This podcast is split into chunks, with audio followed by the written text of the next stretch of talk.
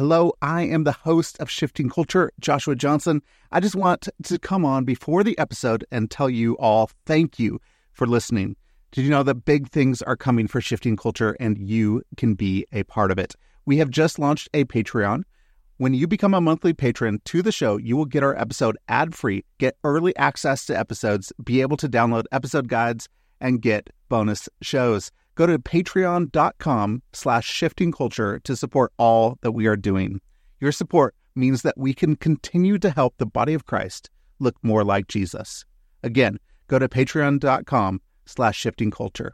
Thank you so much. Now, on to the episode.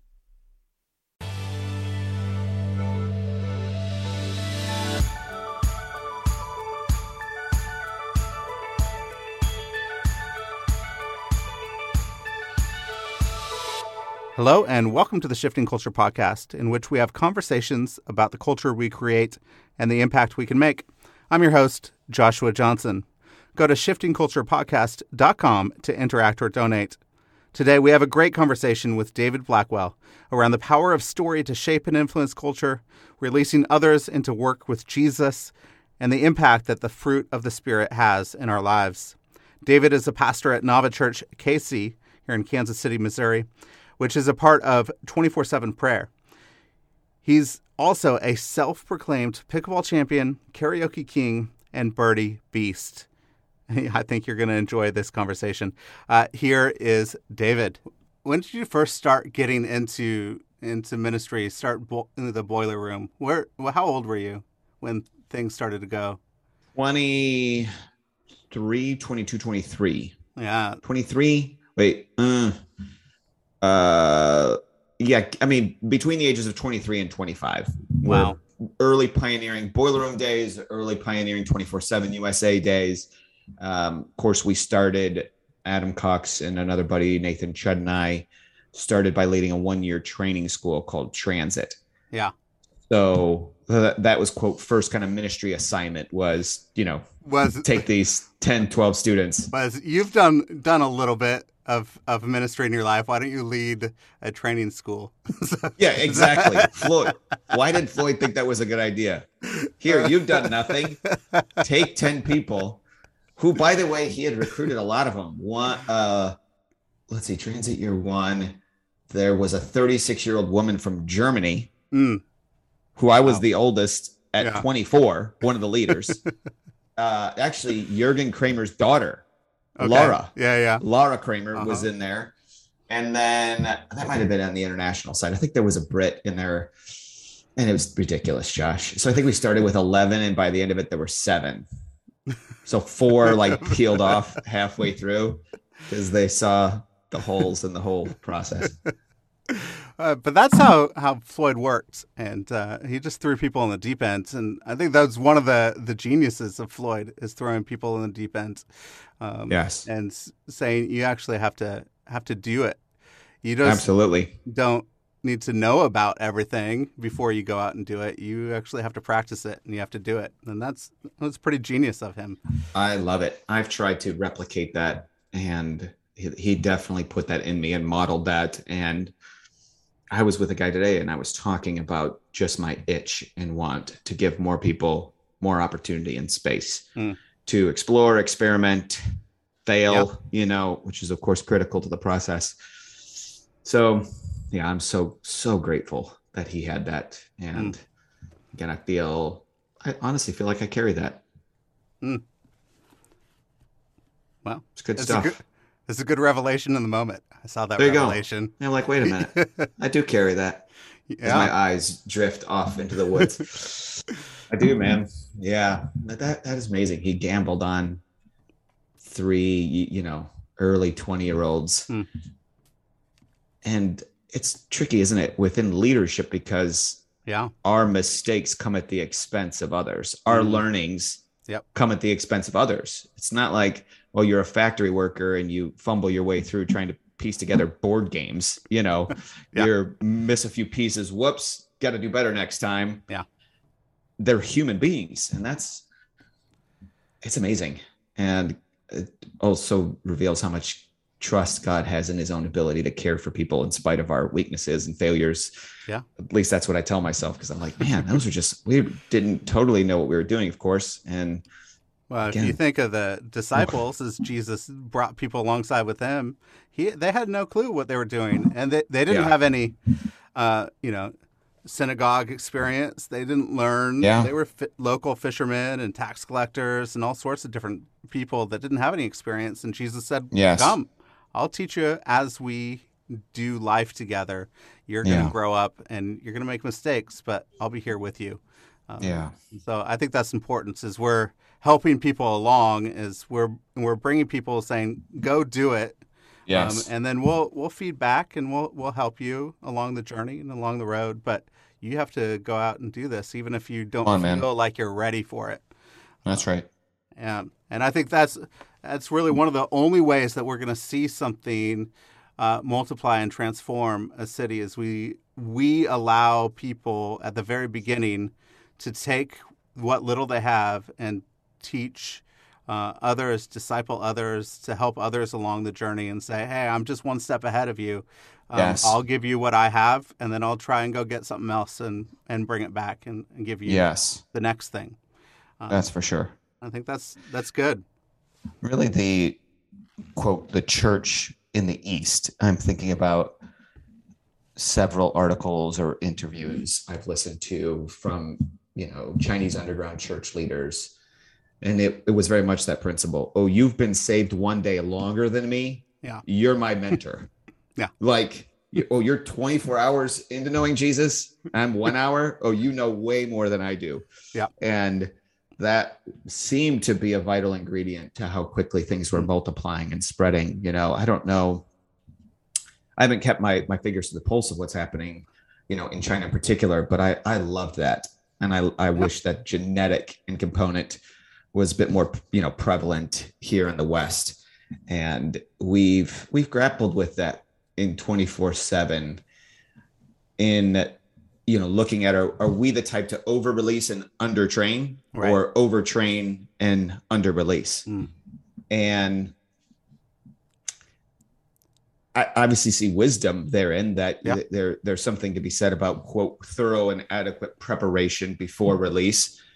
So I don't want to lose that, Mhm. and yet at the same time, I think what we're talking about is a bit more of my wiring and disposition. Like Right. Jesus was doing so much of the training, equipping, and discipling on the way.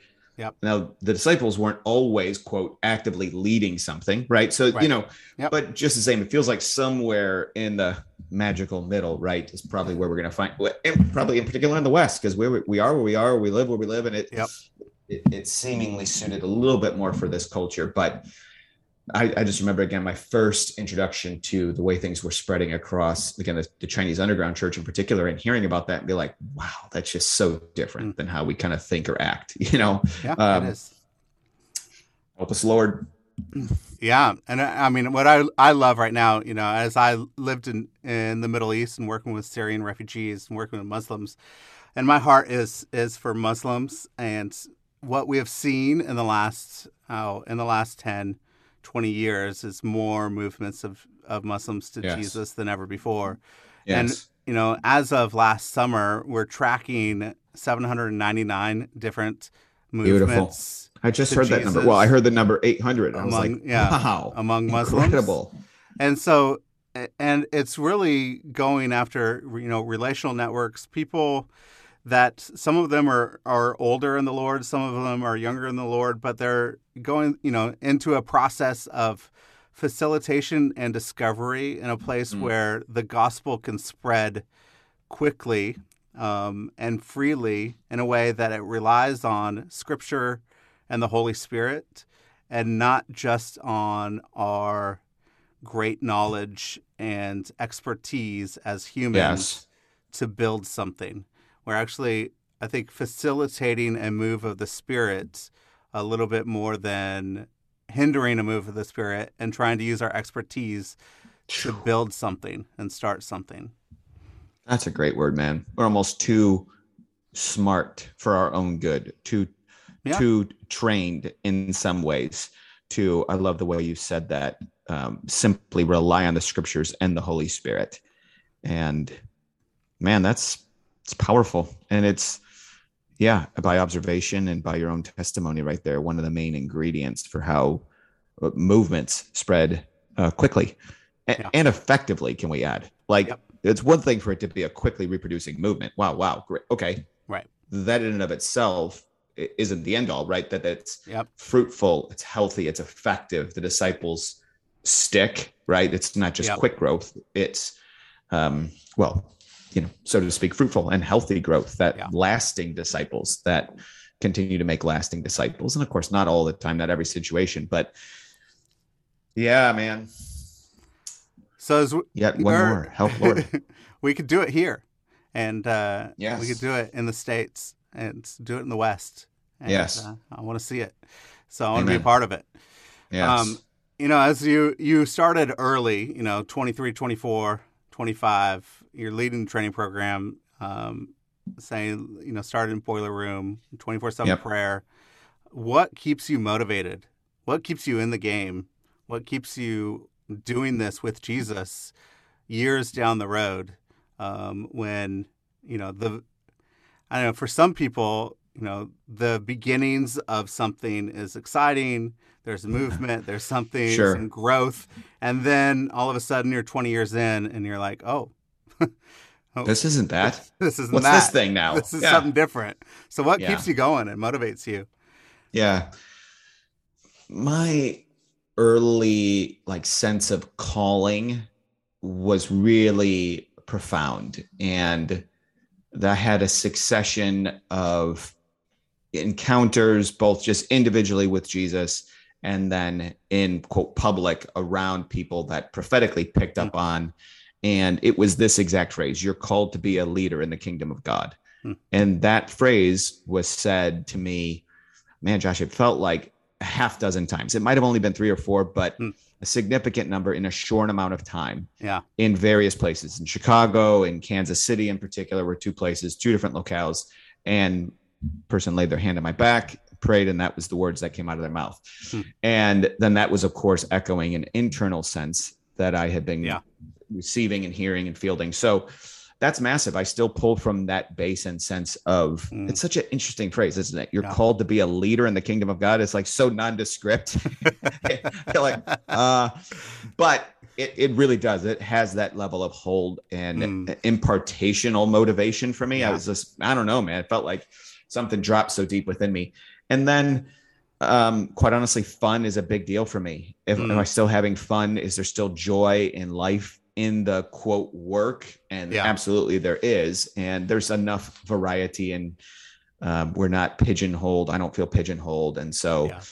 um, that that certainly contributes and adds to the original foundation, sense of calling, you revisit my wife and i revisit not i wouldn't say yearly but revisit regularly. Okay is this still right? We're still supposed to be doing this you know? Yeah. And again within the tribes that have felt kind of called and connected to yeah local one nava formerly called the kansas city boiler room and 24-7 prayers are lar- larger international tribal connections like no still uh, deeply believe and called to be a part of these. So um, all, all those factors combined uh, hmm. pull in major ways. And then, of course, and it goes without saying, but it has to be said, just that my heart's still very much alive and committed to God's glory. And uh, what else? What else do we have as a motivation? like, oh man, you you love me incredibly, and I yeah. want others to know your love, and I want others to grow uh, in your goodness and grace, and spread it and see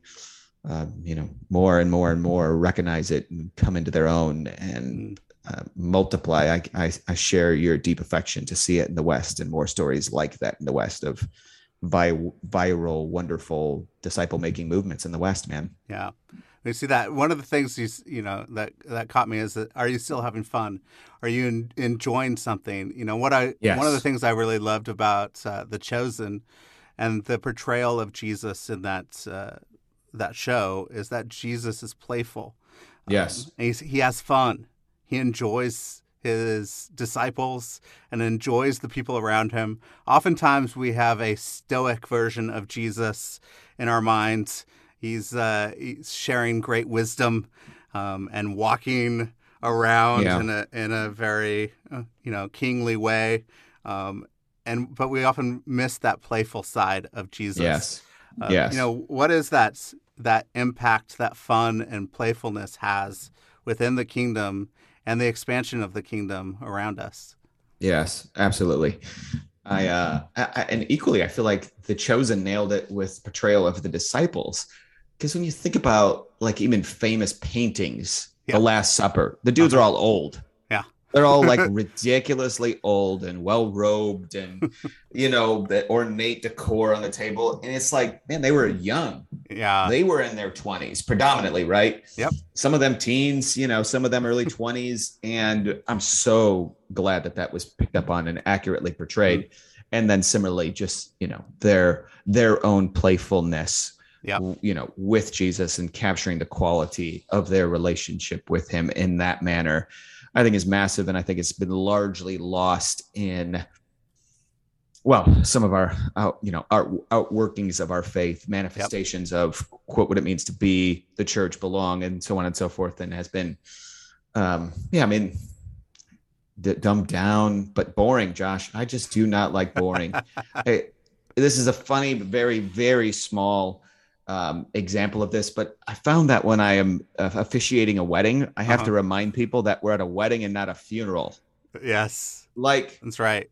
it's ridiculous, but you sit down and you're in a formal venue, you're often in pews, Yeah. and you just go deadpan quiet. yeah. And this ceremony, which is of course a sacrament, like obviously it's holy, it's beautiful, Right. yes, but then it shifts in 30 minutes and it's a full fledged party. And I'm thinking, why? How is this such a huge gap between the ceremony and their second? So I- again, maybe that analogy serves or doesn't, but I, I, I, for me, man, it has been for for whatever reason one of my avenues of exploration. I do hmm. believe the kingdom, you know, righteousness, peace, joy. So there's joy is front and Right. center. The kingdom of God, what it feels like, what it tastes like, what it smells like, and the roles and functions that I've served in. I just deeply want to see some some well fun for me personally and fun for others and joy and obviously there's instances in which that's easy and others in which that's harder and sometimes forced and people get mad at me i'm all right with that yeah. Yes. Yesterday, uh, yesterday in a house church, in our Nava house church, uh, one of the songs that came up as we were listening to the Holy Spirit was "Joy of the Lord." It was some Maverick City song, but it was "Joy of the Lord." But as as so, I played it and we were worshiping to it, but it was very uh, somber. You know, Yeah. bring us joy. I was like, this is pretty like a like melancholy joy that we're yeah encountering right now. And I was like, yes, bring me joy. And then like slowly bring me joy.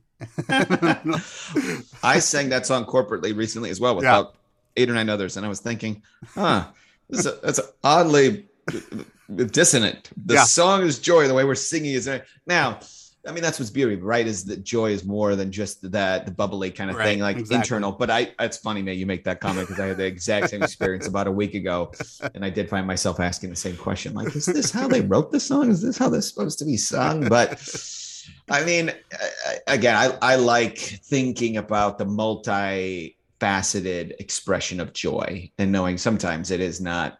I'm I'm a, a louder personality and bubbly, but man, you have some that their internal Mhm. meter of joy is off the charts. Yeah. but they they're probably not going to even stand up off their seat sometimes. Yep. you know, Exactly. much less really exuberant, Yeah. passionate, declarative worship. But it doesn't mean that their their joy on the inside isn't just as as as you know dynamic, if you will. Um, Yeah. I mean, oftentimes when you're thinking of, of metrics and you know things to to see an impact of the culture around us, we we think of I don't know numbers and church growth and disciples made, baptisms. Um, you know, one of the metrics that I think is are the fruits of the spirit actually being lived out in the place that we Yes. live and we work and we play. Um, do the fruits of the spirit happen? Um, yes. you know what how how do we see uh, the actual manifestation of the spirit which is the fruits of the spirit happen Yes. in the culture around us and places around us when we Yes. you know, I, one of the one of the crops of students I told you about, you know, transit. That was our quote first ministry assignment.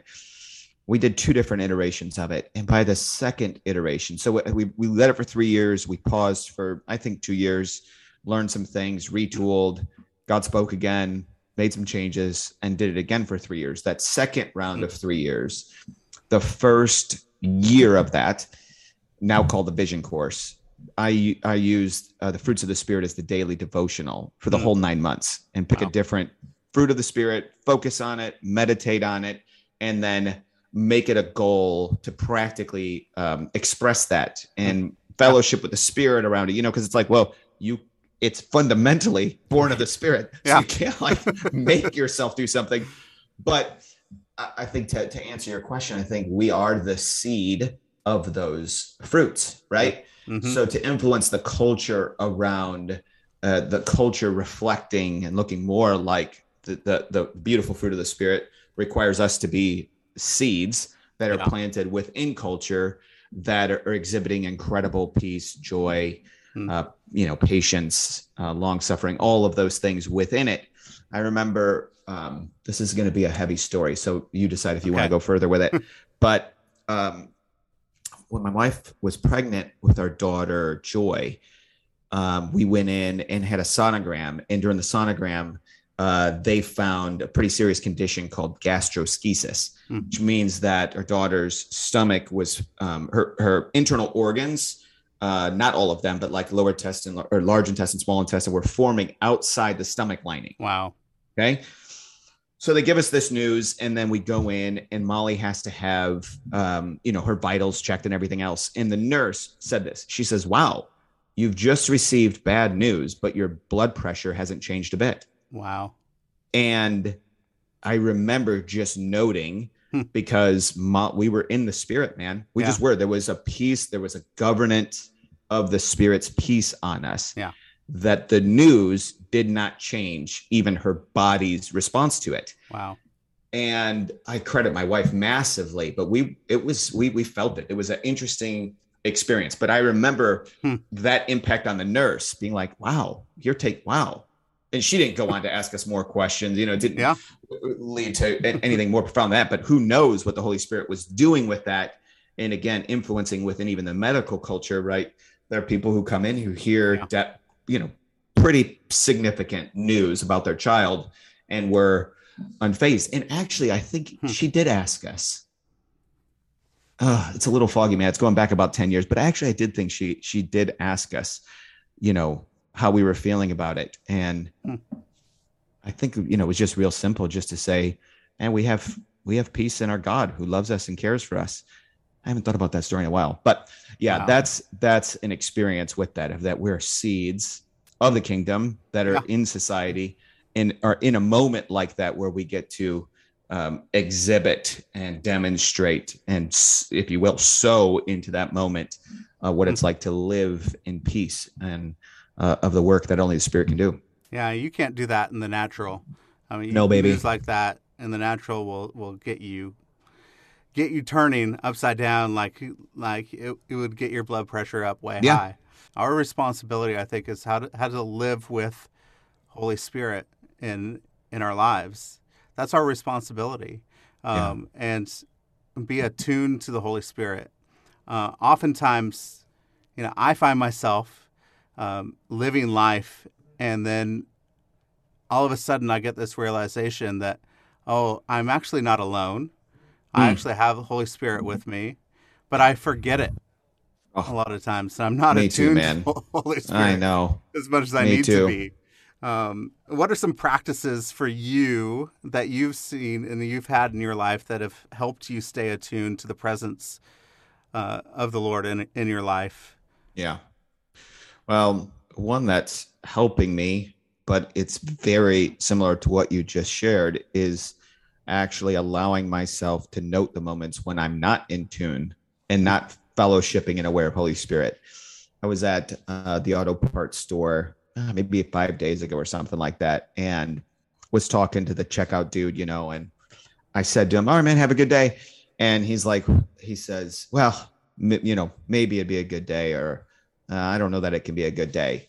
And I was like, "Oh, and I walked out. I got Yeah. in the car, and a mile down the road, I was like, "What the heck?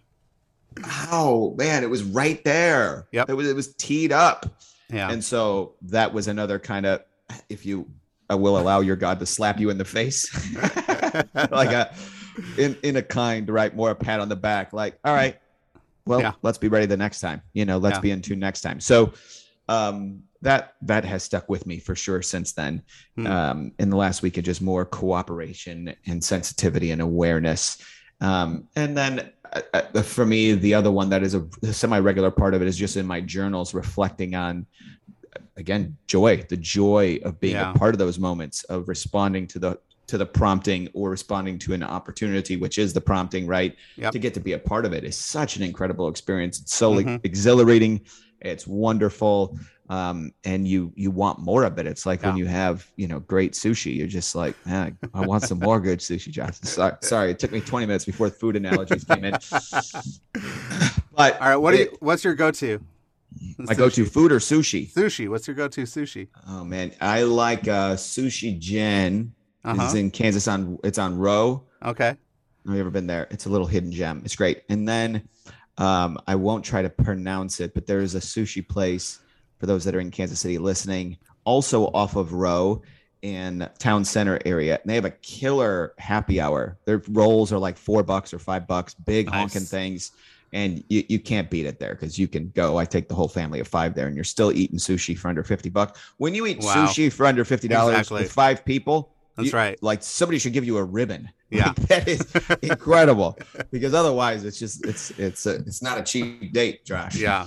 Um, I so mean, those, I- are, those are two places I go. I. I love going to sushi, but you know, a little raw seafood sometimes gets to me after living in Korea and eating some Ooh. live live baby octopus as it's still squirming no, in my mate. mouth, and the suckers No. are, are sucking against my cheeks inside my mouth, saying, "Don't eat me, don't eat me." Wow. I think I.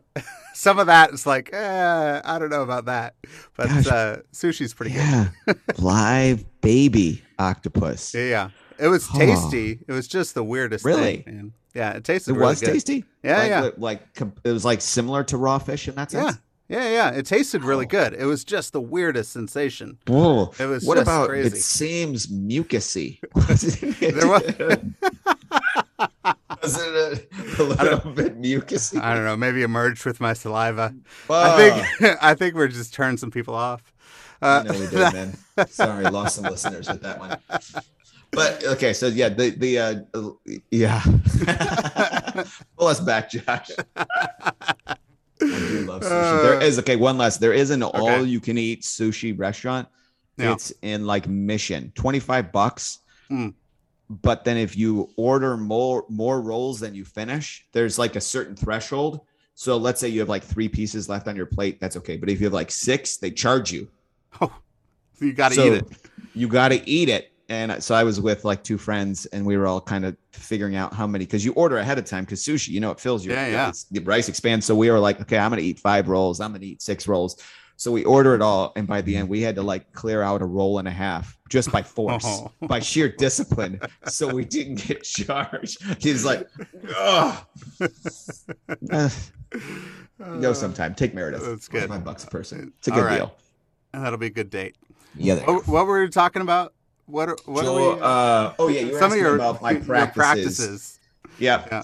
So uh, yeah, uh, and um, the two that came to mind was just again listening and allowing for moments that I missed to just be reminders that I Mm. want it, and then reflecting on the moments and journaling and paying attention to again just the joy that comes, Yeah. the joy and satisfaction from getting to be a part of it, and sowing seeds of the gospel and the good news, and praying for the sick, even if they get healed or don't get healed. You know. Yep. Um, so that that's certainly a helpful one for me. And then I I I I don't think this is the discipline, but I you know love being around people like yourself and others that are just sharing stories and that are Yeah. they themselves trying to be practitioners and you got to be around it you got to be around people Yeah. who are doing it or else you just kind of uh, succumb to a life quote unquote without it that's contained within four safe walls and not in the adventure so being around people who are actively engaging the adventure of faith and um, wanting to be a public joyful witness of the good news and Um, I think and I think that's you know, why in Revelation around it them. says they you know they defeated the enemy by the blood of the lamb and the power of their testimony. That there is power in that story and your story of a transformed life. Uh, that Jesus is real and active and at work in people's lives. That he's not just a a myth and or a legend. He's not just someone with good teaching that we get to follow. He's not a rule book, but he's Yes. active uh, and participatory in our lives, and he transforms our lives. And that power of our testimony is huge. And it's so important that we share stories with one another and spur one Yes. another on. Um, yes. yeah. When was the last time you you heard something that really impacted you as a testimony uh, to what Jesus has done? Well, the last time, quite honestly, was this morning. A buddy had sent over a Marco Polo video, and he and I will exchange videos and encouragements just around fathering. Hmm. And he had just had such a great word about fathering and about, again, you know, appreciating who the image of God is in your children Yeah. and just really coming into and alongside of that. And the, Hmm. I mean, it sounds like like an obvious thing, but it's not always the case because sometimes we're wanting our children to look like our version of who we want them to be rather Yeah. than seeing who God made them to be. Yeah. So his story of how he's been doing that with his son really impacted Mm. me uh, this morning in a fresh way. Uh, again, Wow. just around that part of my life and priorities and desire, right, to be a great father. Um, for sure, I was. Um, I think about over the last couple of weeks, you know, being uh, near and close to some friends that have just some great practices of again being out, you know, on campuses or in the streets and just looking for proactively looking for opportunities, not Yep. waiting for the prompting like I missed in O'Reilly's, right? no shame there, but just right. Yeah. I mean, it really is a great jingle, Josh. It is. Um, my oh, man, you, you just take me down bunny trails, bro. I was going to tell you, my son goes to high school with like the grandson of the O'Reilly's founder. Anyway, oh, nice. I keep asking for O'Reilly part discounts. He still hasn't brought me home a coupon. I'm, I'm pretty Um, upset by that. I don't know. um, you could donate to your ministry or something. You know, that'd Something. be nice. Something, man. I mean, you own O'Reilly's. Come on. something. I'm looking for some jumper cables, something. Good grief. Uh, but the um, yeah, so recently with some friends, one of which is joined the All Nation staff here pretty soon, Christina, and love it, man. Love Mm. the inspiration of hearing you know stories and testimonies of people just in random public moments that become you know great gospel moments and exchanges and people's response to the good news. Um, I love it, man. It's interesting that scripture you pointed out in Revelation that you think the audacity of John and the Holy Spirit to put Yeah. Our stories on the same playing field as the blood of the lamb I know. Isn't that crazy? It's like That right there in the same. It's so ridiculous. The Yeah. blood of the lamb Mhm. just as powerful as our testimony. Mm. Like when you say it like that, you're almost like that's heresy, Blackwell. Right. But it really says they overcame by the blood of the lamb and the power of the testimony, which is su- suggesting, right, the same power to overcome hmm is implicitly held within Jesus' blood and our stories. Yeah. That's nuts to me.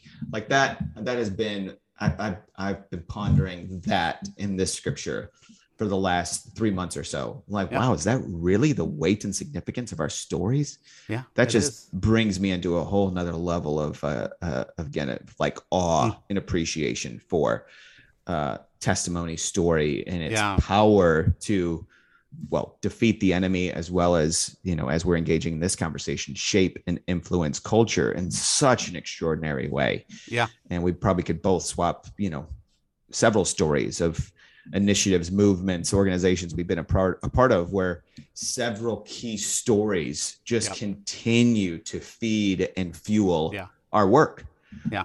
it's amazing Yeah. I was sitting. I was at a some mission leaders conference the last couple of weeks, and uh, I was sat down with a leader of an organization, and he sto- told his origin story, which, and then his vice president was there and reiterated the origin story who, where he wasn't there. It was the power Wow. of their story of saying, you know, five men went into a room and had an all day prayer meeting and this encounter with the Holy Spirit and we said we need to drop our titles and our organizations and we need to collaborate and work together. And so something wow. new was birthed. And he keeps telling that story over and over again. And so even in that yes. lunch encounter, when he's sharing the story of how they started, that power of his story compels him to continue to move forward, to work together with other organizations to see the gospel spread and ignite throughout the world. And uh, so it's that power of that story that keeps yes. on on moving.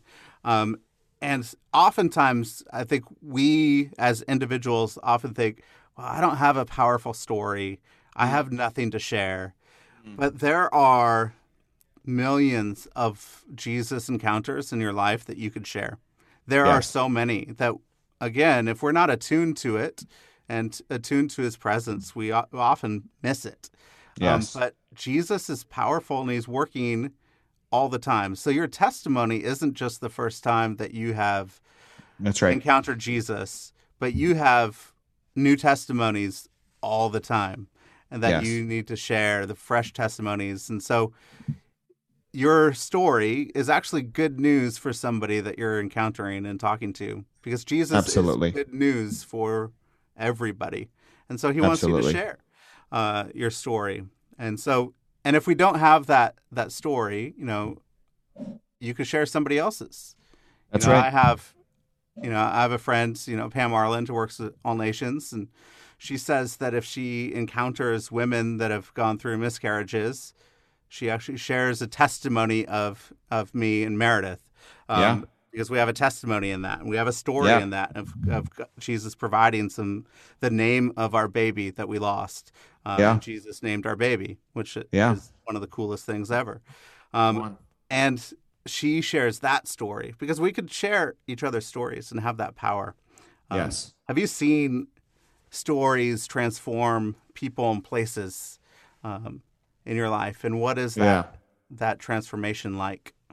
Yeah, big time, man, big time. I am, uh, I am so fascinated by story, and even as a part of like communication practice of ask myself how can i give this message more in story form than fact form mm-hmm. it takes more work because in some ways it's easier just to state the fact or the truth yeah but it doesn't stick or yep. or last as long as if you can tell it in a story form you know yeah but i did campus ministry for a long time josh and um the story that circulated whew, far and wide, you know, was the the story of the haystack prayer meeting. Yep.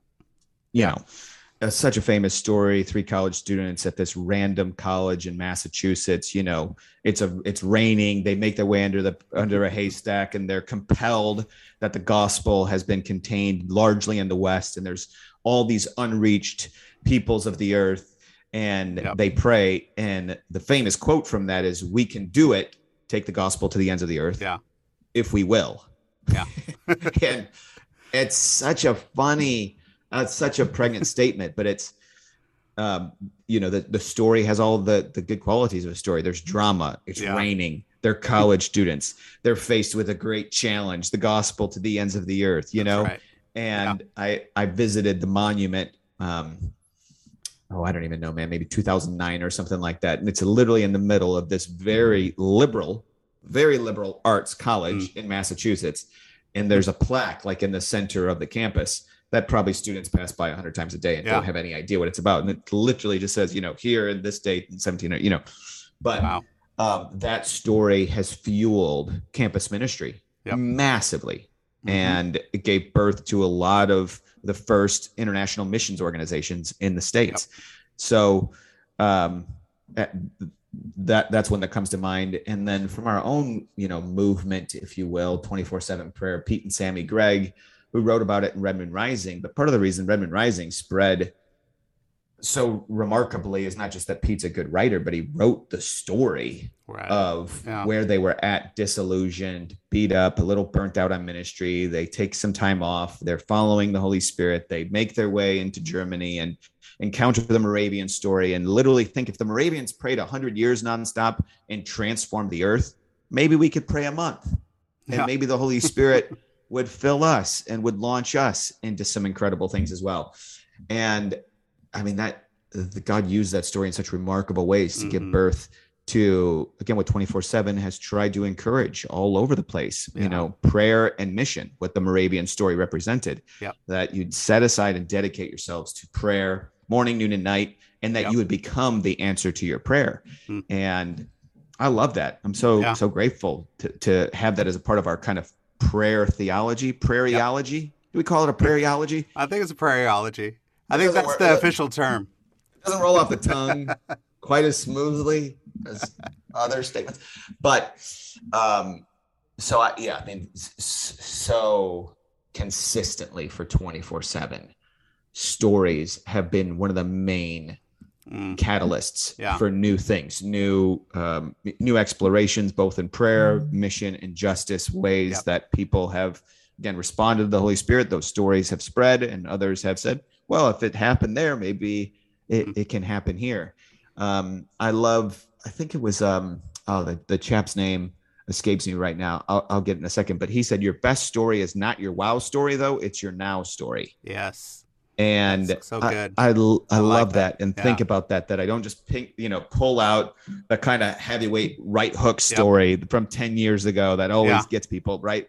But what's what's the more recent story? Yeah. Even if it's quote not as impressive, Yeah. it's actually more impacting. And I uh, that that Yeah. quote says so much of I think about of a of again a practice of story, and that which is most Mm. impacting is not your wow stories, though they are but Mm. it's your now stories. And so I, I don't know that we've done a great job of it with it, quote, locally, but I think we're continually looking for ways. How do we spread the now stories? How do we get those out? Because as we've already noted, Holy Spirit loves to ride the wave of a fresh story to encourage Yeah. um, and propel somebody else forward into a similar work.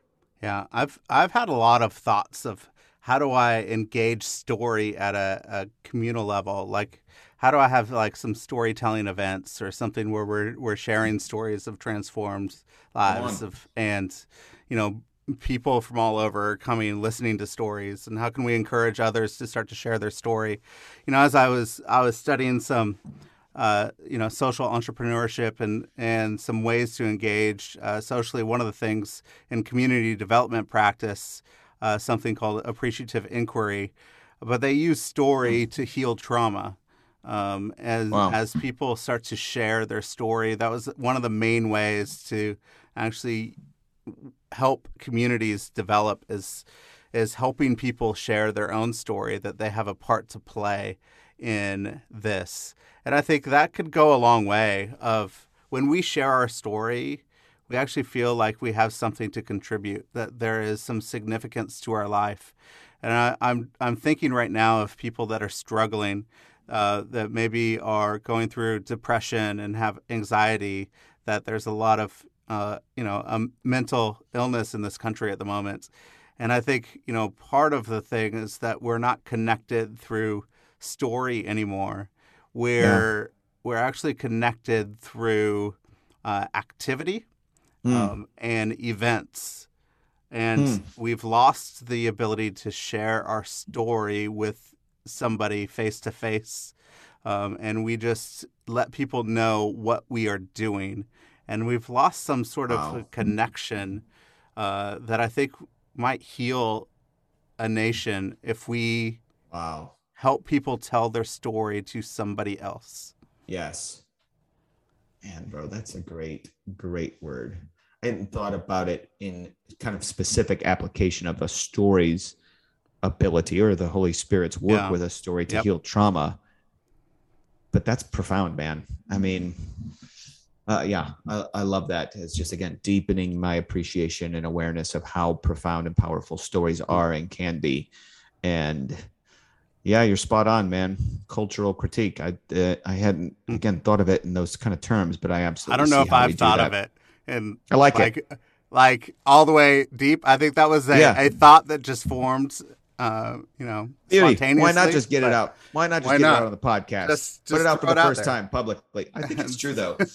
I had the uh, the opportunity to record my grandpa recently. Mm, My grandpa's in his mid to late 90s. What is grandpa? Grandpa's got to be 96, man. So I had I thought I was like, oh man, we grandpa's gonna go with Yeah. these stories, and the stories will go with him if we don't get Mm. to hear them and record Yep. them. So, um, in a similar fashion as this podcast style, I set up a couple of simple mics and some Mm. headsets so he could. I turned his volume way up so he could hear me. You know, Yeah. great. And for three hours, I just asked him Wow. all sorts of questions about you know stories of his life and what's been the most impacting and what's been your most impact you know favorite Mm. book you've ever read and why Yeah. you know and uh, where was the time you first became aware that God was real and my I haven't sent it around yet I, I think I'm gonna wait until he ultimately passes but I captured all the story Mm. and have it on an audio file and then share with cousins and you Yeah. know nieces nephews and uncles and everything else you know because I just see and now I get even more excited about you know those hearing grandpa's story and how Yeah. deep the healing can be for them. I mean, obviously with my grandpa, it does two things, right? Even helping grandpa tell his story Yep. is a means of celebrating his life and Yep. even serving him as he kind of respectively gets some closure. Mm. Like he's Yeah. able to look, reflect back and think, "Oh man, my life has been beautiful. These are all Yeah. the things that I've gotten to experience," and then pass them on and I could just see the life was in his eyes as he's recounting and telling me these things and having this amazing, you know, grandson to grandfather exchange. And genuinely, of course, I want to hear these stories, so that's helping. But um, I mean, that's another part of it, including another part of how trauma is healed. Yeah. You ask people their Yep. story. Yeah. And it's so important that they are able to rehearse and tell Yeah. their story again, even of that which has been uh, the most devastating and painful experience of their life. So it's, Yeah. look at this, buddy. We're doing basically bringing. No, I was going to say doctoral level, but that would be insulting to those who there's so much in story. But they, we're, uh, we're bringing high school level. th- Um, that's about right, Josh. Let's be honest. oh, help us, Jesus. Oh, but I do, man. I love it. And I love, uh, again, as you pointed out, thinking about ways to, even a basic conversation, not just answer Yeah. with facts or facts or stats about, you know, who you are, what you do, but how do you, how do you even meaningfully bring a short, simple story as an expression to the question or as an answer to the question, you Yeah. know, who are you? And we got to do it, man. Got to develop it more and more. What are you What are you excited about? What's What's next Yeah. as a leader in the kingdom? Where are you headed? What are you doing? What's What's God saying to you? Mm, saying, Thank you. Good Yeah. question. Well, tomorrow, Josh, I'm helping to take a crew of your students from all nations out to um, share Jesus around Kansas City. So that'll be great. I'm looking forward to Awesome. that. Uh, this week, I am doing some storytelling, even in the same vein as I described with um, my grandpa, um, helping some others that want to honor key individuals and Hmm. salvage their stories and record stories. Yeah. Um, so going to be doing some of that. And um, obviously in Nava local church, which we joyfully both of us and our families are a part of. I'm excited just to see how home churches continue to, you know, grab hold of the beautiful high calling to be the church and make disciples and, you know, lead others into deep, lasting, fruitful relationship with Father, Son, and Holy Spirit. Um, I want to see more of that, man. Mm. And Amen. um, another a little side project is is helping some organizations uh, just with fundraising and some development stuff there. Uh, believe it or not, I really enjoy that part. Um, I say believe it or not because often that's not the experience, right? Yep. Um, but I think even to double back to some of the stuff we talked about earlier around Mm. joy, Yeah. look for that vein of shared joy in fundraising. Yeah. Right. Where there is harmony and there's a Mm. match of passion and interest, of God's Yeah. divine intrigue in an individual with a vision and need in an organization. Yeah. And that space between can be Mm. magnetized by the Spirit in joy, and that it is a shared experience Mm. of joy where people get to be a part of it and people Yeah. get to you know bring the need there. And so that that's fun. It's not always joyful right man? I mean anybody who's listening that's done that you're like oh sometimes this is just a slog and That's oh you gotta send this letter or make this ask. But at its core i do believe that it's to, be cheerful right? Giving Yep. is to be cheerful and the experience of interacting with others. So um, i'm exploring that some um, I, I, yeah i'm, I'm continuing to explore that Mm. and That's cool. figure out how God moves through me in that way. Yeah. And I am I am excited about that genuinely, knowing that's going to Hmm. be some lessons that are learned Yeah. and some, you know, rough edges that are smoothed out from doing that. Um, so yeah, those are a few things, man, in the Cool. pipeline, and um, yeah, help Lord. But it all starts tomorrow. All nations, baby. That's right. Students going out. We're out. gonna have have something incredible. Something incredible is happening tomorrow. It's too bad we should have Um, recorded this on Wednesday That's right. And then you'll have a because then we could have had the stories. yeah, that's right. That's all right. Maybe we have now to your listeners record. are all gonna be wondering. Yeah. No, we might have to have a side B. There we go. Side- Yeah, B roll, B roll. I like it, buddy. Um, two questions at the end. One, if you go back to your 21 year old self, what advice would you give? Can you give me both of them at the same time? No, I got to give you that, one first. The second one, if you want the second one, is No, no, no. Stay there. All right. So my, my ADD won't allow I me. know. To, I'm gonna go freak out. You know that. Okay. So my 21 year old self, I I would say to my 21 year old self, hmm. I'd say start practicing Sabbath earlier. Hmm. That's the first thing that comes to mind. I'm very, I move quickly. Yep. I love fast. I don't like slow. And in the last, you know, seven, eight years, real appreciation for slow down spirituality and yeah, more practices in the spirit of what God's heart is for us in rest. Yep. And I, I would I would say that start practicing uh, Sabbath earlier, young man. yes, that's so good. You know, you know, I've heard yourself. It's so much better. Sabbath is more than a day off. Yes. um, and uh, so much more and go deeper uh, than that. And it's important. Um, and second question What have you been reading or watching lately that you could recommend? Mm. Um.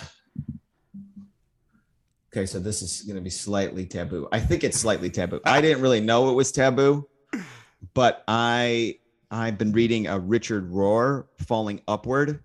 Yeah. I think it's a phenomenal book. I think Yeah. it's a phenomenal read. And I think for anybody who's followed Jesus for like more than five years, any places where maybe Rohr gets off and is a little wobbly, as has been his critique, Right.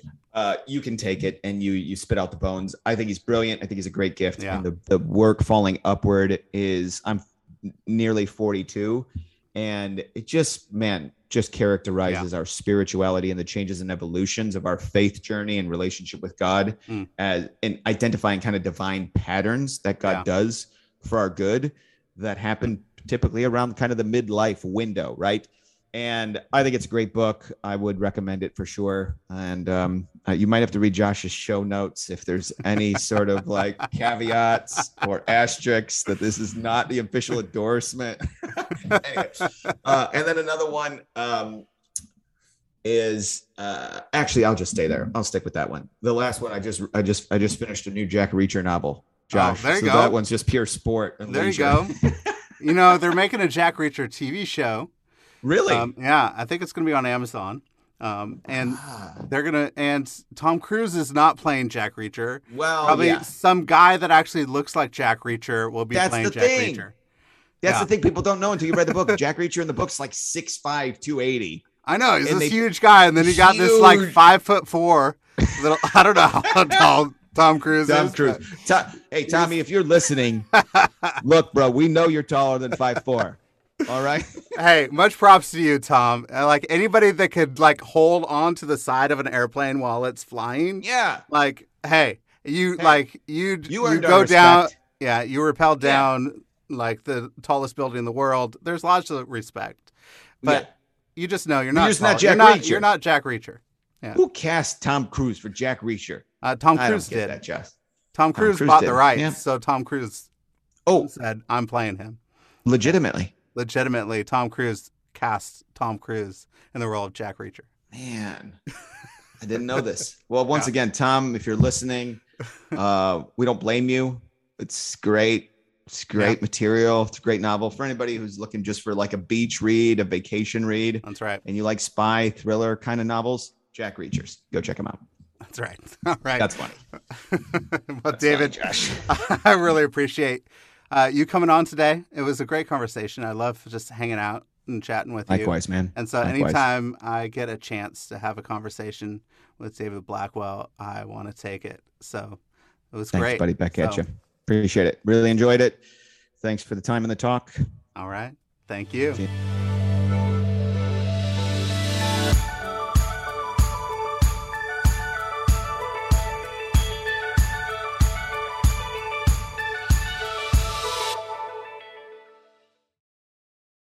Thank you so much for listening to this episode. If you want to see more episodes like this, go to patreon.com slash shifting culture and become a monthly patron of the show. You can help us produce more episodes so that we can see the body of Christ look more like Jesus. If you become a patron on patreon.com slash shifting culture, uh, you will get early access to episodes. You will get episode guides. You will get bonus shows, hopefully, and more. So go to patreon.com slash shifting culture and become a monthly patron. Also, leave a rating and review on Apple Podcasts. Uh, it really helps us out and helps us find new listeners to the show. And just go and share this podcast with your friends, your family, your network, people that you think would enjoy it as well. Thank you again for listening to the show. I hope you have a great week.